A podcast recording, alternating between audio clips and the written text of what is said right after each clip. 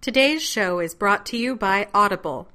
Please visit www.audiblepodcast.com slash castle for your free audiobook download.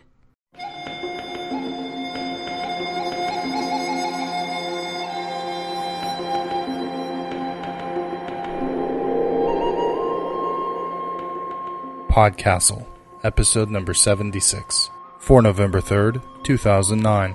The Small Door by Holly Phillips.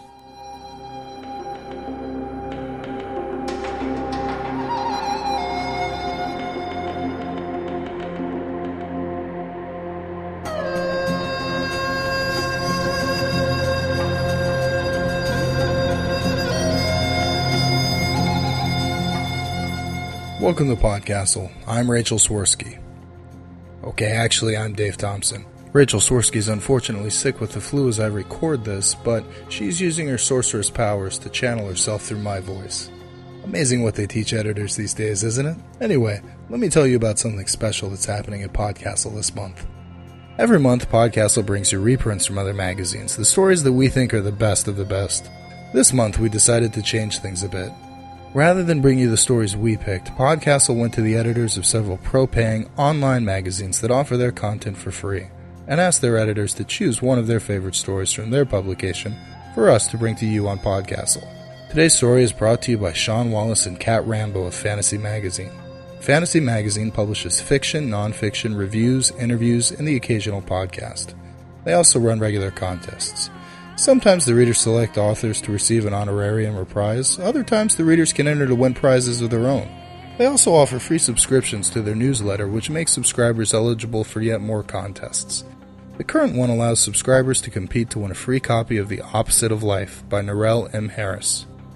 Fantasy Magazine calls itself entertainment for the intelligent genre reader. They seek to publish tales that delight, entertain, and enrapture readers, stories ranging from delicious treats that melt on the tongue leaving only a trace of sweetness, to the dark and poignant tales whose memory lingers with you for days, perhaps years. They want stories that make them think, and stories that describe what it is to be human, while also amazing readers with their mastery of language and story elements. Their guidelines note that since their first issue, Fantasy Magazine has featured authors of significant literary reputation, such as Jeffrey Ford, Caitlin R. Kiernan, Stewart O'Nan, and Holly Phillips. Of course, the proof is in the pudding, or rather the story. Take a listen to today's offering, and if you enjoy it, consider checking Fantasy Magazine for more fiction at fantasy-magazine.org and subscribing to their podcasts. Today's story, The Small Doors by Holly Phillips, an award-winning fantasy writer and editor living in Victoria, British Columbia. Her first short story collection, In the Palace of Repose, has not only received rave reviews, but won Canada's 2006 Sunburst Award and was nominated for two World Fantasy Awards. Her first novel, The Burning Girl, was released in March 2006. Holly's latest fantasy novel, Engine's Child, was published by Del Rey in October 2008. It's read for us today by Tina Connolly, an actor and writer in Portland, Oregon. Her stories and poems have been appearing all over the place in magazines like Strange Horizons, Asimov's, and Escape Pod. You can find her online at tinaconnolly.com. Oh, and one more thing before I turn you over to the story. After talking about all of Fantasy Magazine's contests, well, I should mention, Podcastle is having one of its own. If you're a regular Podcastle listener, you may remember John Brown's Bright Waters, a giant episode that told the story of a Dutch man in colonial America. Well, John Brown's novel, Servant of a Dark God, is available now from Tor Books. Tor is generously providing Podcastle with three copies to offer our listeners. Unfortunately, for legal reasons, this contest is limited to the US and Canada. So, if you're a listener in the United States or Canada and you'd like to get a free copy of John Brown's novel Servant of a Dark God, send us an email at podcastle.contest at gmail.com by December 1st. We'll select the winners randomly and send copies to the lucky three. Good luck. And now, The Small Door by Holly Phillips. Enjoy the story. The Small Door by Holly Phillips.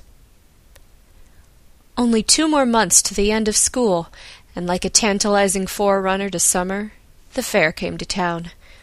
Sal saw the carnies setting up rides as the bus crawled by the arena parking lot that Thursday morning. The sizzler, the tumbler, the tilt-a-whirl, the Ferris wheel unlit and seatless, leaning on its crane. Sal imagined it busting loose and rolling off down the highway, across the bridge, up the hill, past the school, and on out of town. She knew exactly how it would sound a hollow steel on concrete rumble, louder than the river that ran so smoothly in its banks. She kept her face pressed to the window until the parking lot was out of sight, but the wheel only raised itself a little closer to vertical. After school, everyone walked past the bus stop. A chain of kids like a clumsy bead necklace, bunches and pairs strolling down, even the cool kids, even the rebels who might plan to get stoned first but who were still going to ride the rides. Sal, remembering the sideways swoop and crush of the sizzler, the jangle of rock music and yelling kids, the smells of burnt sugar and hot oil and cigarettes, expansion of the parking lot into a convoluted world that could go on forever as long as you took the long way around every ride, and that only got brighter and louder and hotter as the day fell into evening and evening into night.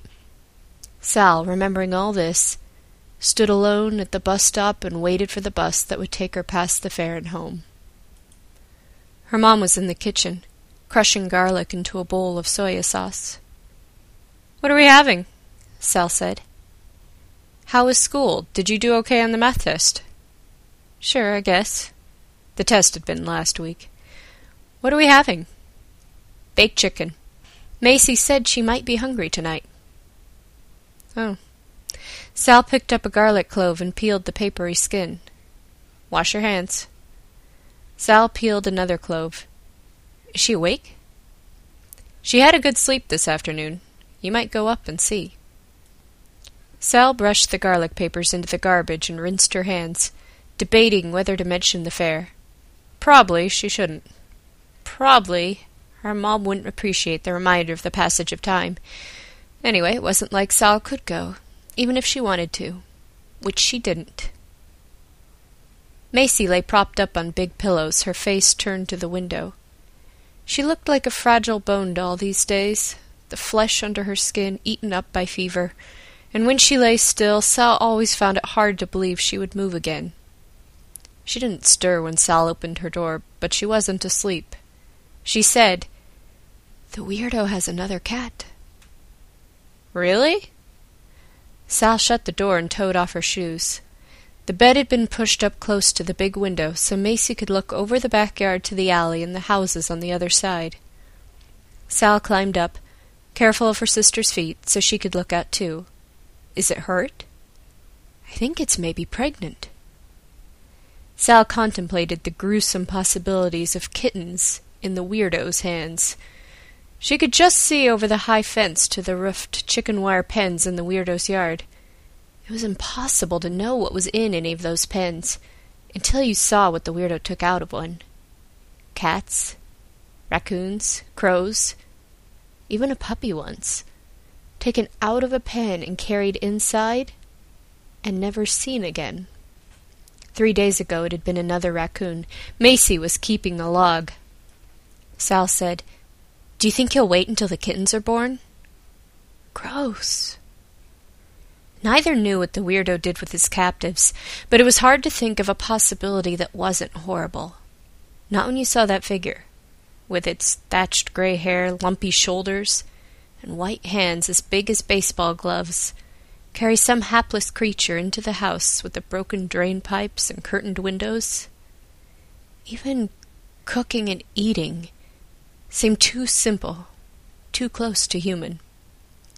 Sal, Macy said, we've got to find out. You keep saying that, Sal picked fuzzies off the bedspread, her mind drifting to the fair's candy bright commotion. But now I have a plan. Sal's eyes slid to her sister's face. Despite being twins, they never looked that much alike. Now, with Macy gone all skinny and white, her eyes shiny with fever and her hair dull and thin, they hardly seemed to belong to the same species.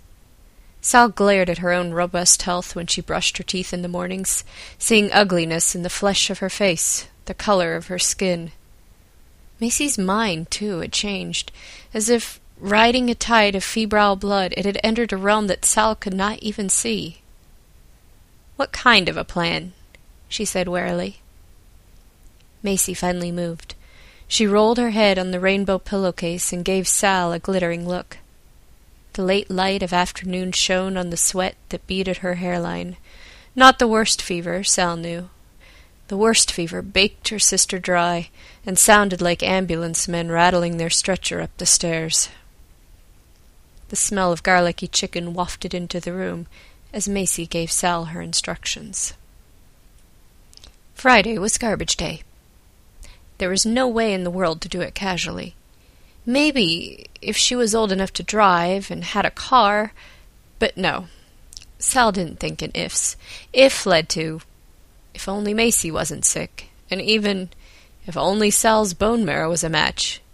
If never did anybody any good at all. There was no way to do it casually, so she just did it. She left the house like she was going to school, walked around the block to the front of the weirdo's house, lifted the lid of his trash can, hoisted out the sack, dropped the lid, and walked away. She didn't look at the weirdo's windows. If he saw her, he saw her, that was all. She stashed the trash bag, neatly closed with a yellow twist tie, inside the unused garden shed at the side of her house, and then ran, legs and lungs strong from P.E., for the bus. When she got home from school, her parents were in the living room having the discussion mortgages, private donor lists, tissue matches, travel costs, hospital fees, time. Time sliced into months, into weeks, seven weeks to summer holidays. Sal drifted past them to the kitchen, ran cold tap water into a glass, and carried it up the stairs. Macy hardly seemed to dent her pillows any more. Her hands lay on the sheet's hem, her head canted toward the window. Sunlight filtered cool through spring clouds and gauze curtains, the same sunlight that dulled the lights at the parking lot fair. Sal had kept her eyes on her book as the half-empty bus trundled past, but the smells cigarette, machine, hot dog, caramel had billowed in the open windows and made her hungry. She stood in the doorway until she was sure Macy was asleep, then drank the cold water in one smooth series of gulps and carried the glass back down. The discussion continued. Even Sal knew the end result would be the same wait and see. Months, weeks, days. The fair was in town until Monday. She put the glass in the sink and went out the back door. The garden shed had been there when they moved into the new house. The small house was how Sal and Macy spoke of it, as it was actually a lot older than the old house, older and smaller, and with neighbors tucked in all around. The people who had lived here before had kept a square patch of lawn and planted irises and other things Sal didn't know between the grass and the weathered wooden fence. Sal's mother had said how nice it would be to have flowers and a manageable yard but Sal noticed she never came out back, and the garden tools and lawn furniture lurked in the back of the shed collecting spiders. Inside was dark and smelled like mold, but Sal lingered a moment, the weirdo's trash unacknowledged by her foot. She could almost imagine setting up the lawn chairs inside, hanging the hammock from corner to corner, using one of those collapsible lanterns like they used to have for camping. A tiny house beside the small one except Macy could never come in. Sal picked up the trash bag and took it outside. Look for fur, Macy had said, and bones, and bloody rags, and burnt candles, especially black ones, and incense, and chalk. What Sal shook out onto the shaggy grass was rinsed out milk cartons, clean dog food cans, and cottage cheese containers, and a week's worth of newspapers. The creepiest item was a toilet paper roll that she nudged back into the plastic bag with her toe. She didn't know what to feel about this lack of discovery, but Macy would be disappointed. Or, rather, Macy would write another mystery into her log, and then come up with some other assignment for Sal, something a little bit harder, a little bit scarier. She always used to win the contest of dares, back when Sal could dare her to do anything. As Sal shuffled the weirdo's trash back into its bag, she had to admit to herself that sooner or later she was going over the fence into the weirdo's backyard. She was tempted to get it over with, but that would deprive Macy of her share in the adventure. Sal had to comb the grass with her fingers before she found the yellow twist tie, and then she didn't know what to do with the weirdo's trash. After a moment's thought, she tossed the bag back in the garden shed and went into the kitchen to wash her hands. Next week she could put the bag in their can for the garbage men to haul away. Macy was on the IV again when Sal went up after dinner. The drip always made Macy cold, so she had a fluffy blanket wrapped around her arm, a pink one sewn with butterflies that didn't match the rainbow sheets. Their mom was convinced that bright colors would keep Macy's spirits up, and even Macy was too kind to tell her she'd rather have something cool and calm, like sand or stone. Against the gaudy stripes, Macy's face was a dry, yellowy white, with patches of red in the hollows of her cheeks. She gave Sal a cross look. It's too dark to look at the evidence now. I already looked. Sal was not surprised when her sister looked more cross, not less. Why didn't you say so? What did you find? Sal told her as accurately as she could remember. Macy rocked her head on the pillow. You must have missed something. Did the newspapers have any bits cut out of them? Sal hadn't thought to look. She hesitated, then decided on a simple no.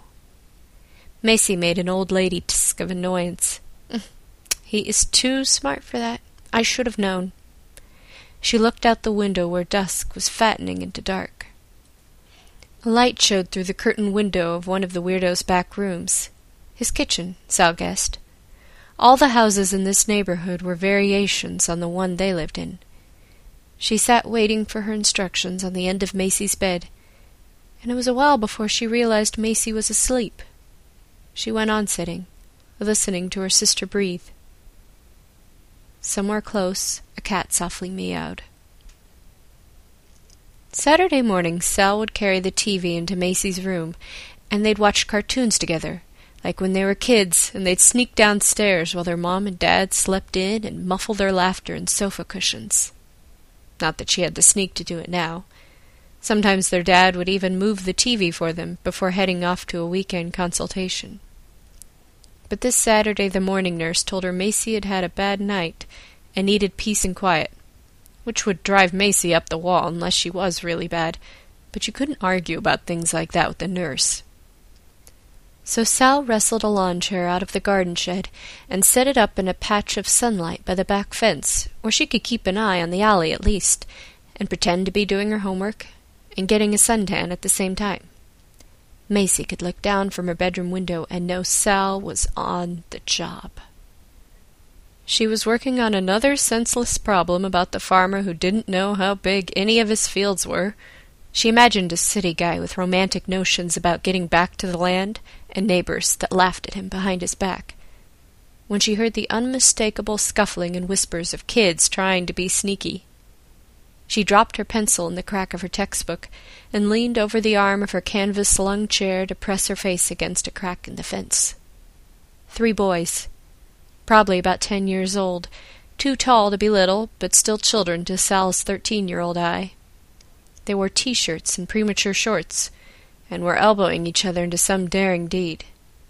They stood outside the weirdo's tall fence, and Sal felt a hollow open up inside her chest, even before the tallest boy shrugged off the other two, and with a gesture commanded a hand stirrup for his foot. The next tallest boy lofted him to the top of the fence. There was a thump, scruffle, scrape, and then he was over, and out of sight. Like the boys in the alley, Sal waited, breathless for whatever would come next. The boy might have fallen down a hole for all the noise he made. Her ribs hurt where the arm of the chair dug into her side. Her neck and shoulder creaked. She tried to shift position without losing her line of sight, and the chair almost tipped. She caught herself with the fingertips on the fence and wondered if Macy was awake and watching, or if Macy was too sick to care.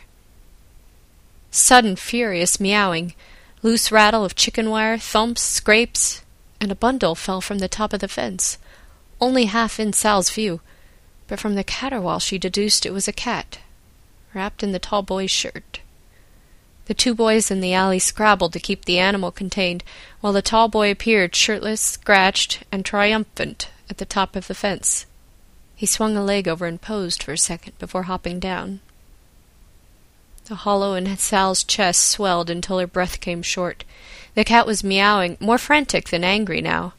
The boys were laughing. She dropped her books to the grass, got up, and fumbled open the gate. Hey! The boys, in the act of departing, froze. Let go of that cat! Even Sal could hear how lame that sounded. The shirtless boy looked her over and sneered. Make us, he said. The other two, prisoning the bundled cat between them, looked unsure, but excited at the possibilities. Sal swallowed and thought of Macy, maybe watching. She took two fast steps forward and gave the boy a shove. He wasn't much shorter than she was, and was all wiry boy muscle under the scratched skin. He shoved back and kicked her hard in the shin. Then it was all stupid and confused, kicking and clutching and someone's fist in the back of her shirt, until in the midst of scuffing feet and angry breathing came the unmistakable grate of a key, turned in a lock. The fight stopped so suddenly Sal found herself leaning for balance against her adversary. He shrugged her off, and they stood staring, the four of them, while the weirdo's gate creaked part way open on rusted hinges. The smallest boy dropped the shirt-wrapped cat and bolted. The cat bolted too, between the weirdo's feet and the fence post, back into his yard.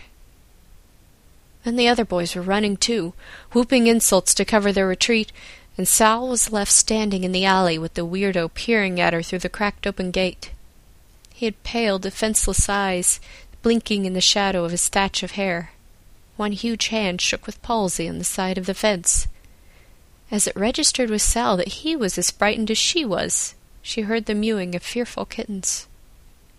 She gulped a sorry at him and scurried back into her yard, slamming the gate behind her.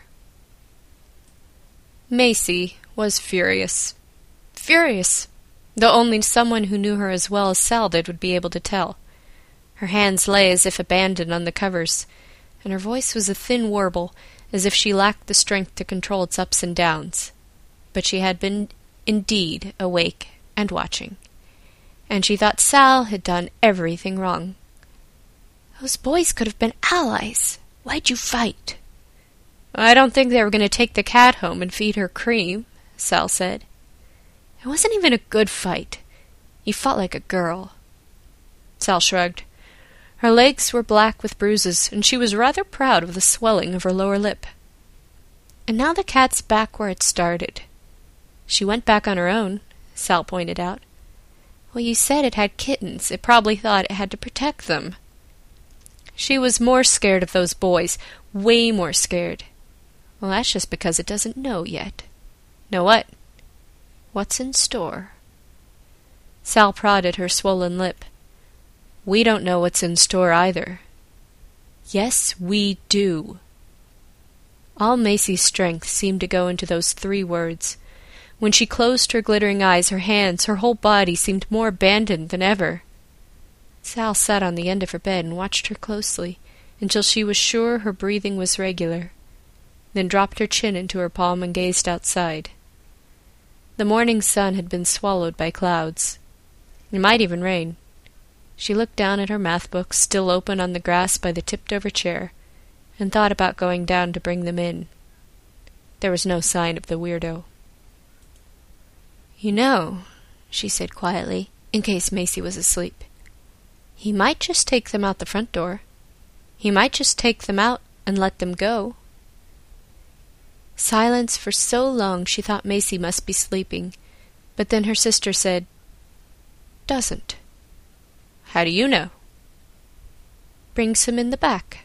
Would take them out the same way. Sal had to concede there was a certain logic to this. Silence gathered in, while the clouds closed in tighter, darker. Sal thought of the kids at the fair, wondered how many parents had thought to bring rain gear along.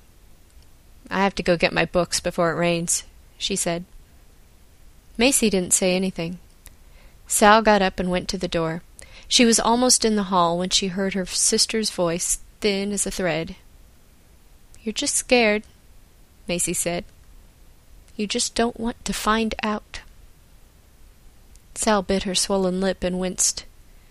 Having seen those fearful, blinking eyes, those shaking hands, she found she had nothing to say. She slipped out and went downstairs to put on her shoes. That night she cracked her bedroom window open and listened to the rustle of the rain. It followed her in and out of sleep, the same way her parents' footsteps did as they took turns to check on Macy. Every hour. Then, starting at 1.33 by Sal's digital alarm clock, every half hour. Then when the red numbers shone 3.41, they were both up and about. She dimly knew that she did sleep, but it seemed as if she didn't. It seemed as if she were already wide awake when she heard the ambulance grumble to a stop on the street outside, and the tinny wicker of the radios the paramedics reported their arrival.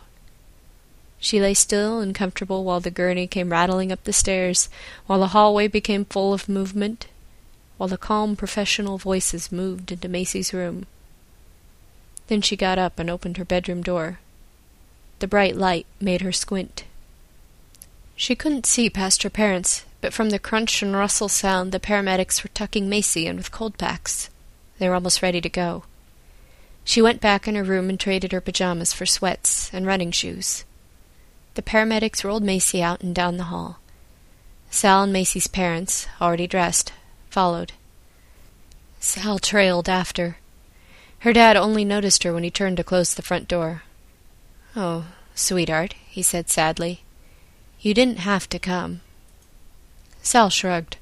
Of course she didn't have to. Her mom came over and gave her a one armed hug. Macy's going to be all right. They just need to get the fever down. We'll call first thing and let you know when she'll be home. Sal didn't say anything. She couldn't. The paramedics were lifting Macy into the ambulance. One climbed in with her. The other was hurrying around to the cab when Sal's dad shut the front door, cutting off her view.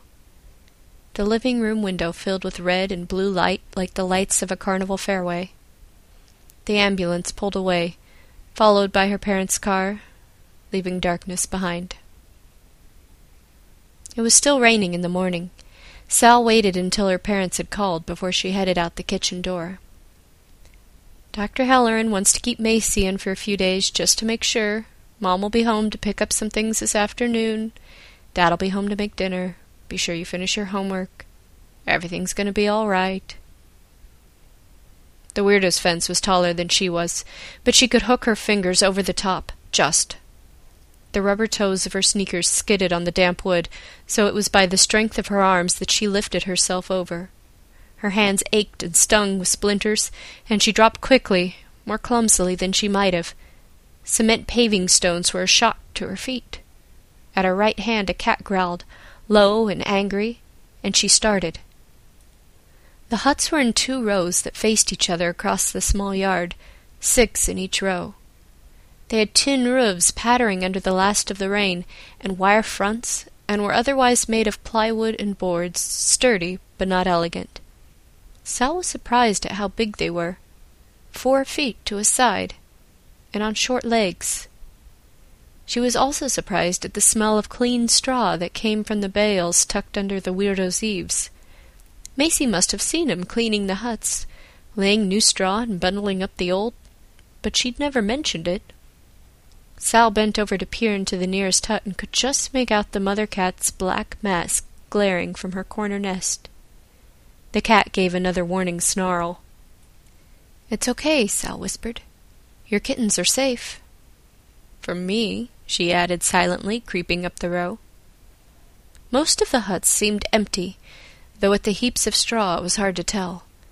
But the fourth one on the left had an occupant that was more than willing to be seen beady eyes in a Lone Ranger mask, damp, twitching nose, and delicate finger paws hooked through the chicken wire of the door. The raccoon. Small enough that Sal could have tucked him under her arm like a Nerf football, chittered happily at the sight of company.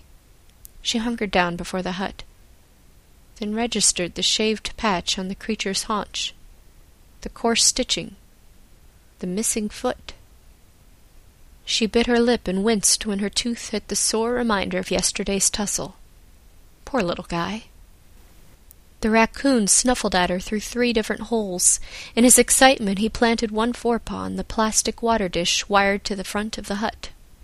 With a look of disgust, he shook his paw, then settled down to lick it dry, keeping a bright eye on Sal between pink tongue laps. Sal rocked back on her heels and turned her head to stare over the fence and up at the back of her own house, at the wide, dark rectangle of the window to Macy's room. Excuse me, said a rusty voice, but you shouldn't be here. Sal rocketed to her feet. For one fleeting instant she'd actually forgotten. This is private, you see. Private property. The weirdo stood on the back step. The door to his house opened behind him. He wore the same navy blue polyester jacket zipped up to his chin, the same gray pants baggy at the knees, the same blinking look of fright, except this time the fear was mixed with a tenuous look of dignity. Sal felt herself blush. I'm sorry, she said stupidly. I was just, uh, just, what could she possibly say? Checking to see how the cat was. She twitched her head and shoulder toward the mother cat's hut. From yesterday, I thought those boys might have she ran out of steam, though the blood in her ears was hot enough to boil water. The weirdo's blinking slowed to a less frantic tempo. But you aren't the defender, are you? Oh, yeah. Sal shrugged, her hands creeping into the pockets of her jeans. I mean, I guess. Well, you could have knocked, you see, on the door. Sal wasn't sure if this was reproach or simply information. Sorry, she mumbled again. The weirdo, unbelievably, smiled. A funny, scrunching quirk of smile that disappeared his eyes and didn't reveal any teeth, but a smile nevertheless. You want to see the kittens. He stepped down from the back stair and shuffled towards her. Sal, indoctrinated against the man who offers to show little girls his kitten or puppy or whatever it might be tucked away in the back of his van, just around the corner the teacher won't even notice you're gone, scuttled crabwise until her shoulder bumped the gate. The weirdo, with his lumpy shoulders and shaking hands, lowered himself with care to kneel before the mother cat's hut, apparently blind to Sal's skittishness. Looking down at his stiff hair, Sal wondered what she was doing here. Wondered, confusedly, if she wouldn't have preferred to have been run off by some harrowing Freddy-like creature, chased back over the fence and home. But instead of razor blades, his hands only had trimmed yellow nails, and a tremor that she was beginning to realize wasn't fear, or at least not only fear, but some nervous disorder, or possibly even age. The big, pale, shaking hands reached through the hut's open front and emerged a moment later with a palmful of squeaking black and white. Here, here. The weirdo lifted the kitten toward Sal. You mustn't let her get cold, you see. Impossible to take the kitten without touching his hand. Impossible not to take the kitten, even though the rain had dripped to an end. Almost shivering herself, Sal scooped the tiny beast from his palm, warm and dry, and cupped her under her chin. Squeak, said the kitten, blindly nuzzling her thumb. Hello, whispered Sal, ruffling the soft fur with her breath. The weirdo reached with a rustle of straw to reassure the mother. What would Macy say to this? Sal wondered. Get out while you can? No. Find out where they go. The kitten was nestled in with her siblings, the wire door shut on their nest, the weirdo raising himself to his feet. My sister, Sal blurted, then choked. The weirdo blinked at her. My sister's in the hospital. God, how dumb. She's sick. Dumber. She might die. Dumbest. Sal could taste the salt reservoir swelling in her throat. The weirdo blinked some more. He seemed oddly patient, and despite the hands that still trembled at his sides, as if contact with the animals had soothed his fear. Your sister, is she the child who watches? He glanced over her head at Macy's window. Child, Macy would hate that. Sal took a breath. My sister sees you take the animals in your house, but she doesn't see you bring them out again. She took another breath, but there she stuck. The old man waited. The rain started to drip again. Sal shivered. My sister wonders where they go. The weirdo's blinks beat sad time with the rain. Your sister is in the hospital. Sal nodded. So you came to see. Sal nodded again, though that wasn't it at all. The weirdo closed his eyes to commune with himself while the rain fell into a steady patter and the raccoon chirped for attention. The weirdo drew in a slow breath, let it quietly, and nodded before he opened his eyes. Yes, he said. Yes, and then perhaps. He looked at her doubtfully. Sal swallowed. It isn't anything bad, is it? He blinked, flit, flit, flit. No, it isn't anything bad. But she would be crazy if she believed him. Crazy, stupid, dumb. So Sal told herself as she followed the old man inside. But Macy would have dared her. Macy had dared her. So she stayed, while the weirdo opened the raccoon's hut and tucked the little animal against his chest and closed the door, and led the way into his kitchen. The room was dim, dusty seventies orange curtains half drawn against the rain or the prying eyes of the neighbors' children. Every surface was cluttered with such a dense, organic jumble of stuff Sal could hardly make out individual elements bags of dog food, screwdrivers, oily rags, cookie jars, coffee cans full of nails. The only bare surface was the wooden table, which bore a small first aid kit and a bottle of what looked to be peroxide. The weirdo sat in the one clear chair and placed the raccoon before him, holding him still while he rummaged in the kit for a cotton ball. Sal stood against the kitchen door, trying not to breathe the weirdo's air. It was heavy with smells, as jumbled and unrecognizable as the mess. Not nasty, but his. His hands, forever trembling, were surprisingly deft in the dull sepia light. He swabbed the bare patch on the raccoon's haunch then reached for tiny scissors. The raccoon curled around his restraining hand like a furry mealbug, sharp teeth nibbling his knuckles, unconcerned by the twitch of the stitch's removal. It isn't so much that they have to, you see, be healed, the weirdo said, but they have to be unafraid. He swabbed the points of blood, dropped the cotton ball, looked up at Sal. It's important they aren't afraid. The hackles all down Sal's back rose and prickled beneath her clothes. The weirdo stood and lifted the three-legged raccoon against his shoulder. There was a door in the corner by the rattling old fridge. A cupboard, Sal thought, but it opened on a black doorway and narrow stairs going down. The weirdo started down without looking at Sal. Sal moved after. Macy had always found a way to make her wimp out before, always found the one thing Sal couldn't bring herself to do. But this time, this dare, she had to see it through.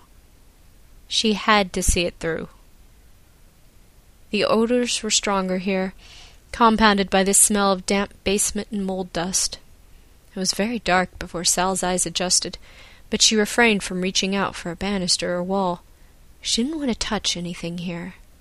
Groping for the way down, the flight seemed impossibly long. Her damp runner squeaked on bare boards, while the old man's feet padded on the stairs. The young raccoon peered over his shoulder at her, black button eyes inexpressibly cheerful and inquisitive. It's important they aren't afraid. Was Sal afraid? She wasn't sure. Her skin tingled and the back of her eyes stung, and her heart was beating light and quick and her hands wanted to crawl up inside her sleeves. But it wasn't the same feeling as when she heard the ambulance arrive.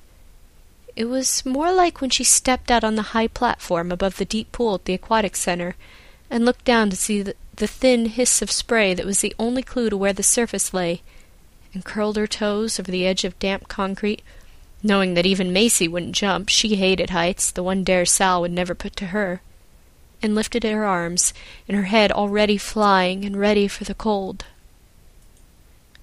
The basement was warm, filled by a pervasive furnace hum. The old man groped above his head, a weird gesture that stopped Sal on the bottom step, until his hand found a string and a light came on, a forty watt bulb that shone on his thatch of hair, the raccoon's eyes, the claustrophobic clutter all round. The mess of the kitchen was writ large here rusty bikes, wheelbarrows, and garden tools, cardboard boxes stained and warped by damp, glass jars filled with cobwebs and bugs. The dim yellow light was brightest on the ceiling of rough, web hung joists, dimmest in the narrow passage that disappeared between walls of junk. The weirdo paused under the bulb, looked at Sal, blinking a little. Sal looked back. His hands cradled the little raccoon. It's a secret, you know. A secret thing. Sal swallowed. I won't tell. But your sister wants to know. Sal was shocked, then remembered she had told him as much. She's sick. As if that explained or excused. The old man hesitated, nodded, moved down the passage without looking back. Sal followed robot like, numb, as if she operated her body from a distance, mental thumbs on the remote control. There was a room at the end of the passage, or maybe it was just a clear space, defined not by walls but by piled junk. Rocking chair, step ladder, storm window, bookshelf, dollhouse, glass vase, all broken, all smeared with dust and mold and time, locked together like bricks in a wall. They sprang into being when the old man pulled another string, lighting another weak bulb. He shuffled forward, and Sal saw, set into the junk wall like it was just another bit of trash, a door. A small door. The size of a door that might admit a cat, or puppy, or crow, or a young three legged raccoon but nothing larger. Nothing like big enough for a person, even if the person was a kid no bigger than Sal, who was not tall for her age, or Macy, who had become so thin. It was made of bare boards held together by brass screws. It had no proper doorknob, just a pole like on a cupboard or drawer. The old man knelt on the rough, damp-stained cement floor, with the same carriage shown outside, gently containing the raccoon that wriggled with excitement. He looked up at Sal, who still stood just inside the room. You can open it if you want. Then you'll see. Like a diver in mid-flight, Sal could not back out now. Flying, falling, numb, she walked over, her shoes no longer squeaking, and knelt beside him. Her bruised shins hurt distantly. The pain reminded her of Macy. She had almost forgotten why she was here. At close quarters the old man smelled like his house, only sweeter, perfumed by straw and rain. Sal reached for the little knob, closed finger and thumb, pulled. The door stuck a bit, then jerked, and swung open onto a gurgle of running water. Drains, Sal thought. Storm drain, sewer, something. She cocked her head and looked inside. Outside. The small door opened onto a forest clearing. A stream of rocks and pools burbled almost within arm's reach of the threshold. Beyond, above, big trees raised a canopy against a blue evening sky. There were stars pale between leaves, birds singing on their nests, grasshoppers fiddling, a draught that smelled of water and earth and green. It always opens, the old man's rusty voice said on the place they'd most like to go. That's why they can't be afraid. You see, it's magic. He set the raccoon down, then the young animal skitter hopped to the threshold where he paused and sniffed, and then, as if it were the most natural thing in the world, he skitter hopped over and headed down to the stream for a wash, and maybe to poke about for a dinner of frogs. And as he went, his injured leg grew fur, and a paw, and toes and claws, and he was whole. The old man shut the door. They knelt together side by side before the crooked wall of junk. Sal cleared her throat. My sister. I'm sorry, the old man said. It's, you see, it's such a small door. Yes, Sal said. I see. Her father came home in time to heat up leftover chicken for dinner. Macy's fever was down, he said. The bleeding had stopped almost as soon as they were at the hospital. She would be home in a few days. Sally looked pretty tired. Maybe she should go to bed early tonight. Sal agreed. She was pretty tired. As the school bus trundled past the arena parking lot on Monday morning, she saw that, early as it was, the carnies had been hard at work for hours.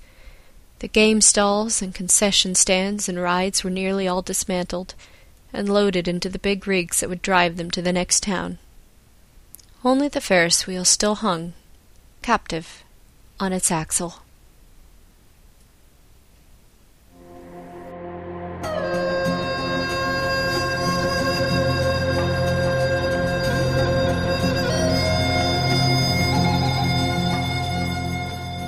Whether you loved or hated today's story, we hope you'll keep checking out more audio fiction. Audible.com is the internet's leading provider of spoken audio entertainment, providing digital versions of 60,000 audiobooks and counting that you can download to your personal computer or MP3 player. Listen anywhen, anywhere. Audible has been kind enough to offer a free audiobook to Podcastle listeners who sign up at audiblepodcast.com slash castle today. If I were to pick up something from Audible today, I'd grab Antibodies by Charles Stross. The only Stross I've read is a short story collaboration he wrote with Cory Doctorow. The lack of Stross is a glaring hole in my reading experience. Stross is popularly lauded as one of the bright spots in today's science fiction world, and I know I'm missing out.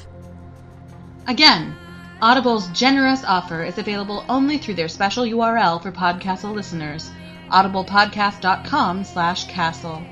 Go and download your free audiobook today. Feedback for Podcastle episode number 68 Marie Brennan's A Heretic by Degrees, in which it's the end of all the worlds as we know it, and I feel fine. Or as Will Smith might have put it, Welcome to Driftwood. Ali said, A story centered around geography, I couldn't be more delighted. There was something so simple and childlike about it. It reminded me of the days when I pretended the supermarket was an exotic country. The spaces between buildings were another dimension, and the back of my wardrobe turned into Narnia. There was so much to love. Scatterbrain said this was pretty good stuff, a multiverse of dying and newborn realities in a perpetual loop, forever between life and death. Awesome idea. I think I could enjoy some more stories set in the Driftwood universe. Few people found the world building thrilling but got tripped up at other parts of the story. Scattercat said, I felt like I was hearing a description of a role playing game setting. The character of Last also had a really, really strong player character vibe to him. Unfortunately, it turned the story from the interesting moral dilemma of the counselor into the story of look at how cool Last is. Last didn't seem to have any intriguing flaws or much of a personality beyond knowing everything. I'd rather have seen the counselor and the criminal explore the worlds on their own. They had a weird buddy cop vibe that amused me, whereas Last was just too competent. If you want more of Marie Brennan's Driftwood universe, be sure and check out her story at Beneath Ceaseless Skies, appropriately titled Driftwood. It centers on the character of Last, and yes, I'd say his story does qualify as intriguing. That's our feedback for this week, all you apocalyptic junkies. Now make sure you do that one thing you really want to do before the world shreds to an end. Drop by our forums at forums.escapeartist.net and let us know how we're doing. See you next week. In the meantime, enjoy the end of the world. Podcastle is a production of Escape Artists Incorporated and is distributed on a Creative Commons Attribution Non Commercial No Derivatives license. Share it, but don't change it or sell it.